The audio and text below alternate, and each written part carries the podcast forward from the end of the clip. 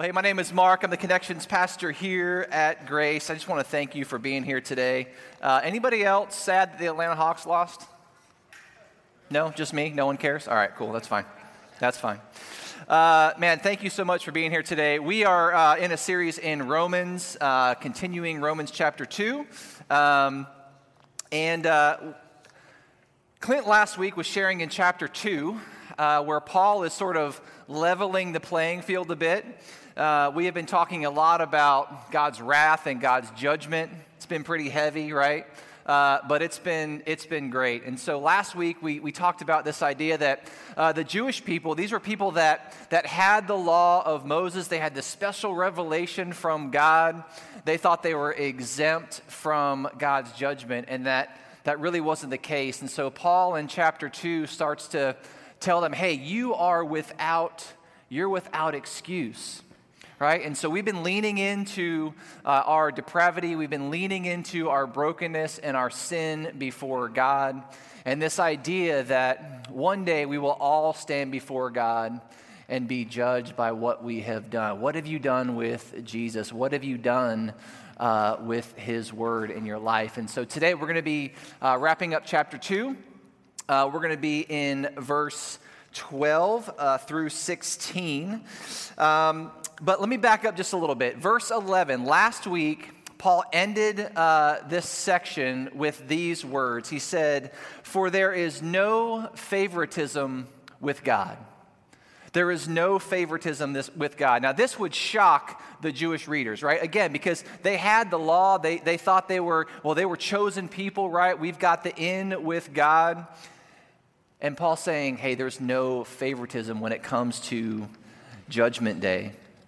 They thought they deserved special treatment. Paul's saying that's not the case. So, uh, quick story. Uh, when I was uh, from about 6 to 25, uh, I played tennis. Any tennis fans in here? All right, two of you. Very cool. I don't feel as judged now. That's, that's fine. I couldn't play football for obvious reasons. I'm just tall and lanky, so I'd get hurt. So I chose tennis. Um, played a lot, played hours and hours a day, um, played in high school, played in the USTA League, lots of tournaments, that sort of thing.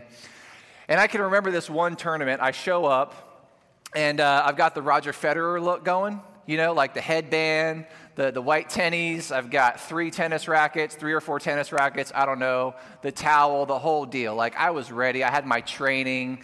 Like, I was amped and fired up. This guy comes out, my opponent, and he's got one tennis racket and a water bottle and, and I think a towel. And I'm like, this guy.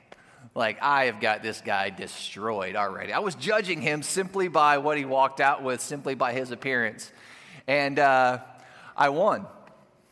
That's not true. I got whacked 6 0, 6 1, 6 2. I still remember the score. And I'm like, what just happened?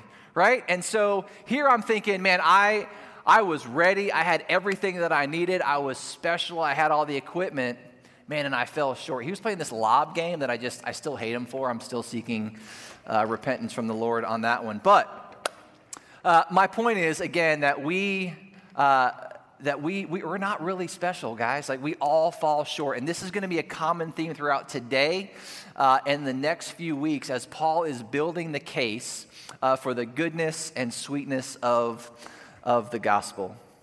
And so we've got We've got Jews in the story here again who are saying, Man, I've got, I've got special treatment. I've got the law. We've got Gentiles saying, Hey, we're, we're moral people. We're good people. Like, is God's judgment wrath? Aren't we, aren't we good to go? Here's the thing is that God can't tolerate sin.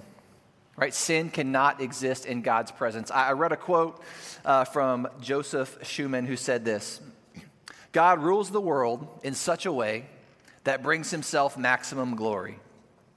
This means that God must act justly and judge sin, respond with wrath. Otherwise, God would not be God.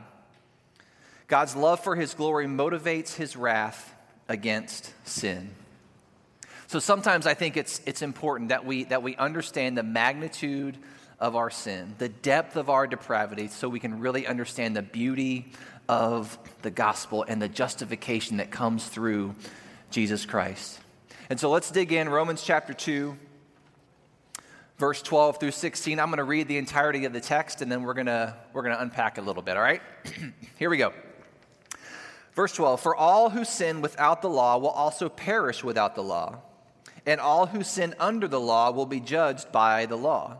For the hearers of the law are not righteous before God, but the doers of the law will be justified. So when Gentiles who do not by nature have the law do what the law demands, they are a law to themselves, even though they don't have the law. They show that the works of the law is written on their hearts. Their conscience confirms this. Their competing thoughts either accuse or even excuse them on the day when God judges what people have kept secret according to my gospel through Jesus Christ. So let's look at verse 12. For all who sin without the law will also perish without the law, and all who sin under the law will be judged by the law. So that first word, for, uh, that means it's, it's a connecting verse. So he's, he's connecting verse 11 and verse 12. Uh, the word sin there simply means to fall short. And, and, and, and the Greek word for this actually means Paul's, Paul's painting the picture of, hey, on the last day, as we stand before God, as you look back, all have sinned. That's why he said all who all who sin. So it's this picture backwards of us all sinning and falling short.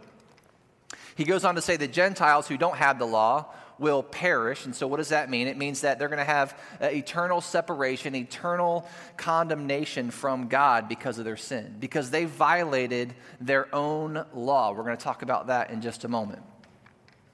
Now, the law, which is already mentioned three times in this one verse, it's mentioned actually seven times in these couple of verses that we just read, uh, was the Mosaic Law. And, and, here's, here's kind of a list, uh, a little list of what the Mosaic Law accomplished. It revealed the holy character of the eternal God to the nation of Israel. It set apart the nation of Israel as distinct from all other nations. It reveals the sinfulness of man provides forgiveness through sacrifice and offerings, provide a way of worship for the community of faith through the yearly feasts, provides God's direction for the physical and spiritual health of the nation. And the last one is really where I want to focus in on today is that it reveals to humanity that no one can keep the law, but everyone falls short of God's standard of holiness. And so the Gentiles, they didn't have this law, but they did have their own standards. And so you can hopefully see now why the Jews felt like they were at an advantage, right? But Paul is saying this that no matter your standard, right, whatever your moral compass, that all have sinned, all have fallen short, all will be judged before a perfect and holy God. No one is exempt. So I mentioned earlier the law reveals our inability to, to meet God's standards. That's what sin means, that we have fallen short. Now, the problem was the law had over 600 commands, right? We, we know uh, the 10 commandments as part of those, but uh, Paul's theme thus far, again, is he's pressing on his readers that Jewish or not, that all have sinned. We still live a life of wickedness, even though we have the law, we have God's commands. Listen to what Paul says in Galatians 3:10. For as many as are of the works of the law are under a curse. For it is written, Cursed is everyone who does not abide by all things written in the book of the law to perform them. James 2 For whoever keeps the whole law and yet stumbles in one point, he has become guilty of it all. So Paul is saying, hey, this law this law that you have, if you break one of the commands, you've broken all of them, and you stand guilty and condemned. And I think that's why Paul goes to great length to impress on his readers that, that we're all sinners. We all deserve God's judgment. But we need to be reminded sometimes of the bad news. We need to be reminded of how bad the bad news is so we can appreciate uh, the work of the cross, the good news of the gospel. I love Psalm 14 says, There is no one who does good. Isn't that encouraging this morning? There's no one who does good. The Lord looks down from heaven on the human race to see if there is one who is wise, one who seeks God. All have turned away, all alike have become corrupt. There is no one who does good, not even one. You're welcome. I'm like, God, I do good things, but I surely don't do them consistently. All right, let's keep going. Verse 13.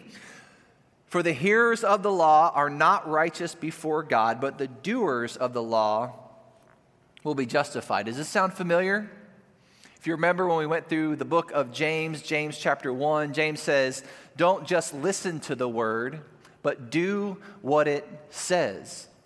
He also says, If anyone knows the good he ought to do and doesn't do it, does what? He sins. In other words, just hearing the law, hearing, just hearing the gospel isn't enough. It's not going to bring you into right standing. That's what the word righteousness means. It means right standing before God. You need to walk in the light as He is in the light. Your heart needs to be transformed, and as a result, you live out your faith. You do good work as an outflow of the grace that God has given you by reconciling you to Himself. So during this period for the Jews, they would have the law uh, read to them weekly, the Torah. It was read to them in the synagogue, it, it was a ritual. Here's the implication for us is that rituals can be void of righteousness. Let me say it again rituals can be void of righteousness. Paul, like James, says it's not enough just to hear the law, but watch this. It's the doers of the law that will be justified. That means acquitted. Right? So Paul says, hey, unless your life is transformed, if you're actually living out all these laws to perfection, you've fallen short. You've fallen short. It, it, it's like this I can read every speed limit sign going down Tuscaloosa, but if I go fast through one section, what? I've, I've broken the law. And it's not going to matter when I stand before that Rhode Island judge guy. Anybody know that guy? Rhode Island judge? You should look it up on YouTube. He gives everyone grace. It's amazing. But he says, hey, you're doing 55 through a 35, and, and I'm not going to have any excuse, right? I'm condemned. I'm guilty. The only way for me to be made right with the laws is to what? Obey them all, right? And I don't do that. I don't know about you, but I don't do that all the time. None of us, none of them in these, uh, during this time could keep all the commands. Nobody can. There's no way for us not to fall short. Right? Half of you probably cursed on the way in because of the humidity. Right? Like it happens. But there's another inference here that I, that I want to talk about, and it's this. That if you're not careful when you read this, you might think that Paul is talking about works based salvation. And that's, that's not the case. That is 100% against the gospel and what Paul is trying to lay out for us. Works are not what saves you. There is nothing in and of yourselves that saves you. Right, but why is Paul bringing up doers here? Seems like he's, he's, uh, he's supporting works as a means of, of salvation. Now, works are a part of faith, they're, they're the fruit, not the root. Right? It, it's, it's, it's kind of like this. Like when, you think of a, uh, when you think of an apple tree, right? The apple, the fruit, are are the works of that tree. It's the work of the life and the nutrients that's flowing through that tree. Same with salvation. Jesus Christ gives us life, He gives us the faith, and as a product of that saving faith are works. But Ephesians 2 says this We are saved by grace through faith, and this is not of yourselves, so that no one can boast. But Paul isn't talking about salvation here, and I just want to make that I want to make that clear. He's not talking about salvation, he's talking about judgment. He's saying, "Hey, if your standard is the law, and unless you adhere to that law perfectly, you stand condemned before God." And so here's, here's a question I have for you. What law are you trying to keep to justify yourself before God? What ritual, what thing are you doing to try to prove yourself or justify yourself before God. And listen, coming to church, giving, serving, those are all critical components and an outflow of a relationship with Jesus, a life marked by Jesus, but they're not saving things. Maybe you grew up in church and you can't remember a day you weren't in church and you're like, I am, I am good. I am riding the coattails of my parents' salvation. Maybe you come every week, you've got perfect attendance, but, but during the week, there's no evidence of you living out your faith with your neighbor, loving your neighbor. Maybe you even know Scripture. Maybe you can even explain the gospel, but that gospel has not permeated your heart and transformed your life. And listen, I, am not exempt from this either. You would think, man, he's a pastor, he's got all of his stuff together, him and the Lord are just like this, right? That's not the case. That's not the case. I uh, any Enneagram buffs in here? Yeah, a couple of you. Well, I'm an Enneagram three, so I'm an achiever. Uh, and so I, I struggle with performance. I struggle with, with people pleasing. Um, e- even when I get a chance to teach and preach on the weekend, I go home and, and I wrestle sometimes with, man, how, how was my delivery? What do people think? All these things just surround my head, and it's, it's just sick. Instead of focusing on the transformation that God has done in my heart through preparing for the message or the stories that I hear afterwards, I get wrapped up in all this stuff. So before any of us puff up and we're like, hey, Jews, like you got this special revelation from God. You, I mean, He's taking care of you. He has been so faithful. Let's remember that we all do the same things. We need Jesus. Uh, kids bring this out in us big time. Amen. Uh, any parents in the room losing their minds with their kids lately? Okay. The rest of you that didn't are liars, and uh, you're sinning right now. So you're welcome. Oh, man, I love children. Uh, so, verse 14, let's, let's keep going. So, when Gentiles who do not by nature have the law do what the law demands, they are a law to themselves, even though they do not have the law. 15, they show that the work of the law is written on their hearts. So Paul says, hey, these Gentiles, the ones that don't have this law by nature, they do what the law demands and by doing so that they, they have a law now unto themselves. They have, they have their own standard. They may not have the law on the outside but inwardly they, they have some knowledge of, of its standards. And now not all gentiles are murderers or adulterers or swindlers. Many of them practice honesty. They're loyal to their wives. Many of them honor their parents. They're kind. They seek the good in other people. They're in a sense moral people but they're still adhering to some sort of standard. And that's the standard, it's the basis for their law. And Paul further expounds on this and he says, by doing this, it proves that God has, God has placed that within them. Listen to what he says in verse 15. They show that the work of the law is written on their hearts. So God has created them as, as self conscious, moral people, and by their behavior, they show uh, that the requirements of the law are written on their hearts. So while they don't have the law in their hands, they have its precepts on their heart. I think if you look at any culture, whether it's a, a Christian culture or not, something like murder is wrong. Right? We, we have this, this inner sense of, of right and wrong. And maybe the standards or the codes of conduct may vary, but murder is universally condemned. Why? Because God has placed uh, this sense of right and wrong in our hearts Jew or Gentile, Christian or non Christian. And this is critical. It's critical to understand with regard to the judgment that Paul has been referring to. Again, the, the, the, Jews have the revealed law of God, and so they're going to be judged by that standard. This is really the how behind verse, verse 11 when Paul says that God doesn't show favoritism, that his judgment is impartial, because he's saying, hey, again, no matter what your standard is, we all fall short. We all stand condemned before God. Verse 15 they show that the work of the law is written on their hearts.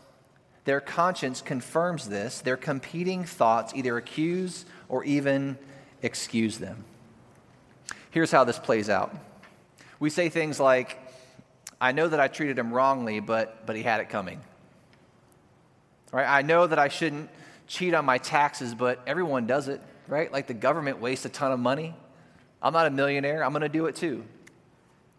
Right? So our, our conscience and our thoughts are constantly going back and forth, either condemning us or trying to even defend our actions. And this is what Paul is describing. Ultimately, though, this demonstrates that all people fall short of God's holiness. I know I've said it a lot, but this is, this is the case that Paul is trying to build. He's trying to build up to the reason and our need for Jesus and for the gospel.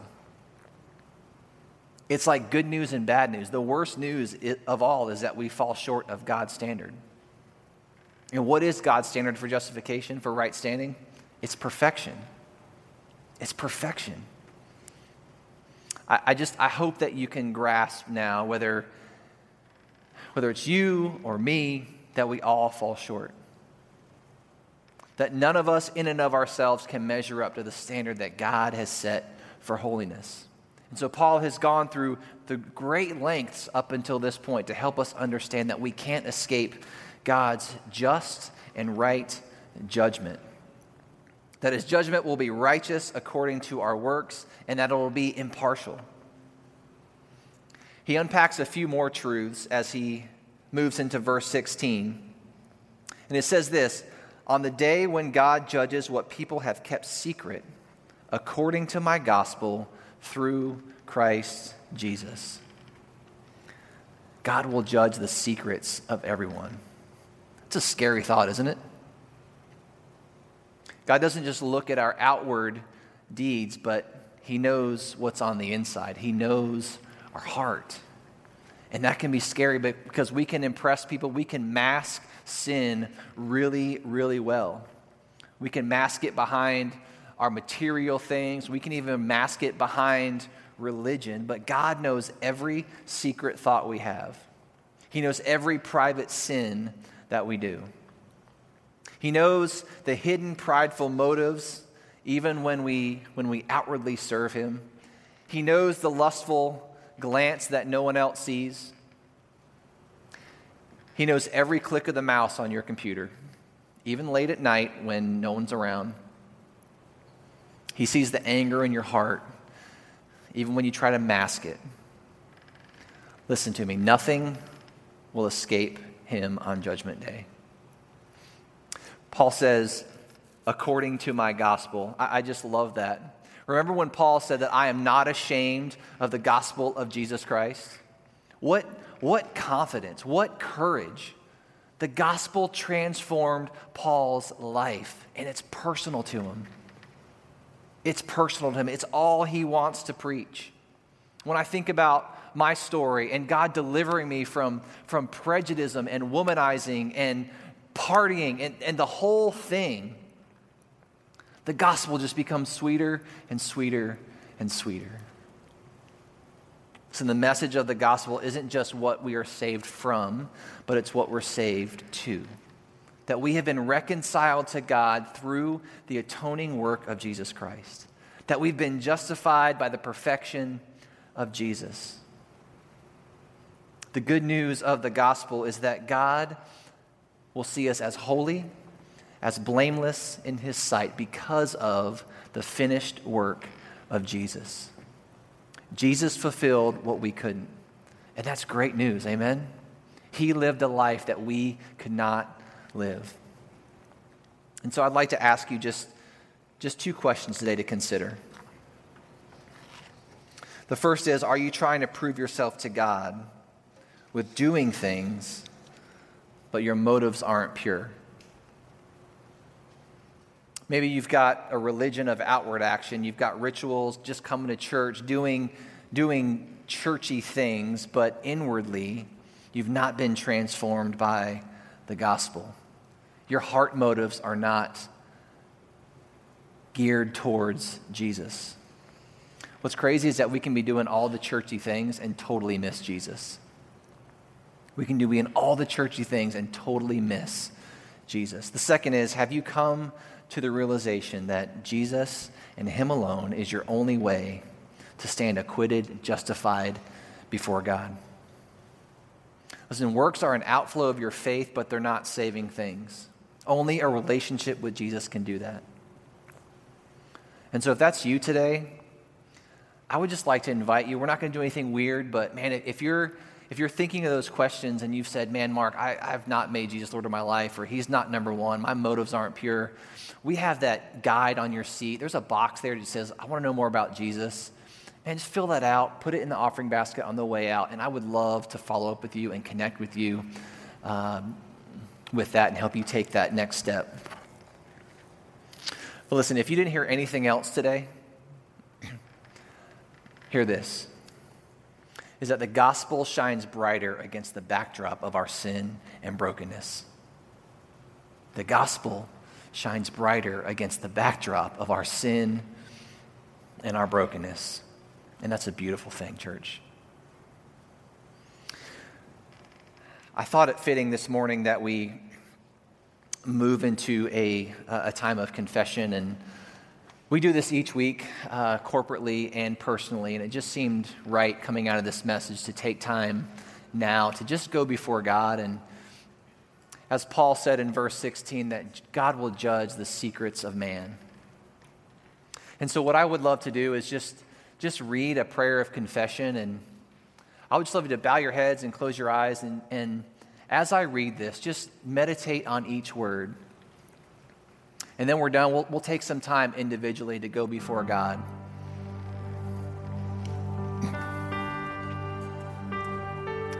True and righteous Father, you have declared us righteous by the blood of your Son, Jesus. And so we come before you freed forever from condemnation. In you, our lives are made abundant. Forgive us for showing our wrath instead of your mercy. We confess our desire to condemn rather than forgive. Help us extend the riches of your kindness to those around us. Write your righteousness on our hearts. May the deepest chambers of our souls echo the life giving love of our God. Center our minds on your perfect truth. God, we love you. Would you forgive us now in this moment?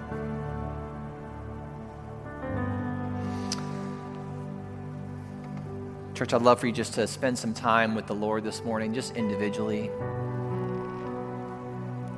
And maybe you need to confess some, some sin in your life as we, we move into a time of communion with Him where we partake of the Lord's Supper. Just love for you to examine yourself and Maybe it's motives, maybe it's just hidden sin. Just, just give it to God. He's there. He forgives you. He loves you. He is ready to pour out His grace on you this morning. Take a few moments and then we'll partake in communion together.